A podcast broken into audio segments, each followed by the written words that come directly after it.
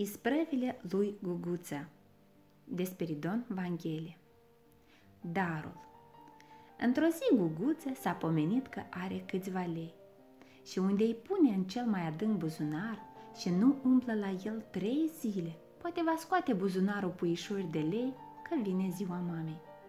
Când colo a găsit lângă banii vechi numai o țintă. Buzunarul tatei însă nu era acasă. Da, guguță nu putea să aștepte până va crește mare ca să-i facă mamei un dar. Așa, cu bănuții pe care îi avea, a pornit după cumpărături. Cum ieșea pe portiță, bibi, bibi, un automobil pe drum.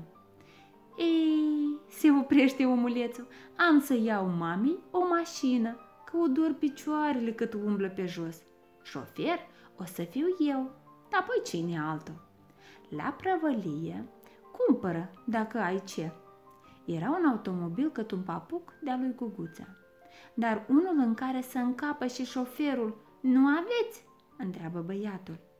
Nu, surâde vânzătoarea. Um, dar păi că nici n-ai putea să-l scoți din prăvălia asta. Ușa e strâmtă. Se dumirește guguța și îi cumpără mamei un nasture. Și cum mai avea niște bănuți, a hotărât să-i caute și o rochie, dar să fie numai decât albastră, că mama are ochi albaștri. N-a găsit o rochie ca ochii mamii.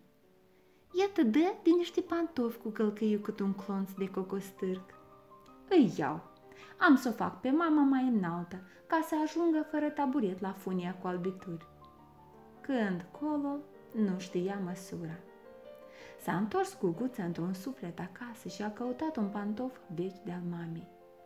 Dacă i-a crescut piciorul de atunci, cade el pe gânduri. Seara, mama îl trimite la culcare. Da, guguță, nu mi-e somn.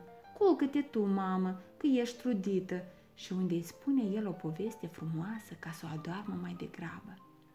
N-a trecut mult și mama a prins a picurat de somn. Altădată guguță s-ar fi gândit ce să facă cu bugata de poveste care i-a rămas în cap, dar acum nu i-ar dea de asta. Să fie bună fata de împărat, să-l aștepte pe făt frumos până va avea timp guguță, în altă seară să spună povestea mai departe. Băiețelul a ieșit în vârful picioarelor din dormitor și s-a întors cu un capăt de ață. Mama dormea. Când a dat să măsoare piciorul, s-a mișcat o mână de mamei. Guguța a luat-o încetinel în palmele lui mititele și legănând-o, îi cânta așa. Nani, nani, mâna mamei. Cum a adormit mâna, Guguță hai să măsoare talpa mamei.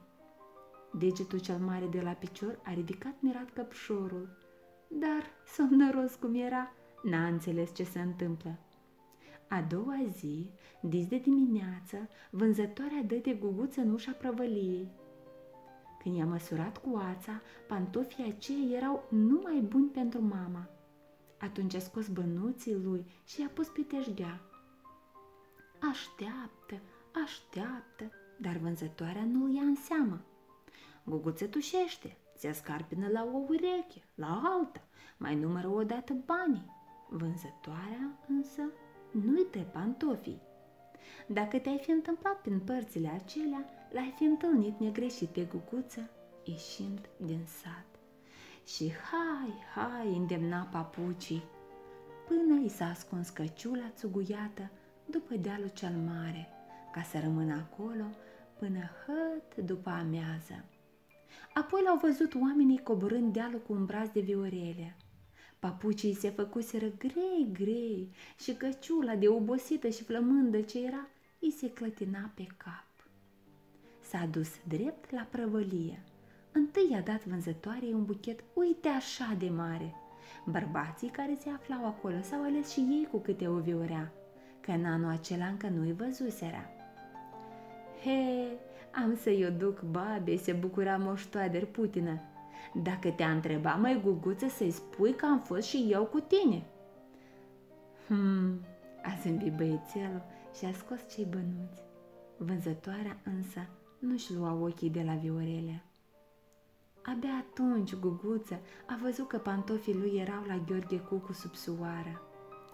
Soarele scăpăta spre apus, pe cer se adunau turme de nori, dar Guguță năcăjit se întorcea acasă fără pantofi.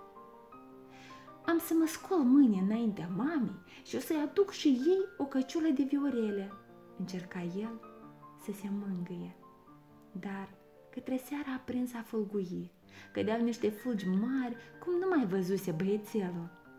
Când s-a înnoptat de binelea, pământul devenise alb-dalb. Guguța tot aștepta la fereastră să înceteze ninsoarea, până l-a găsit mama într-un târziu, a dormit, cu un nasture albastru în mână. Sfârșit.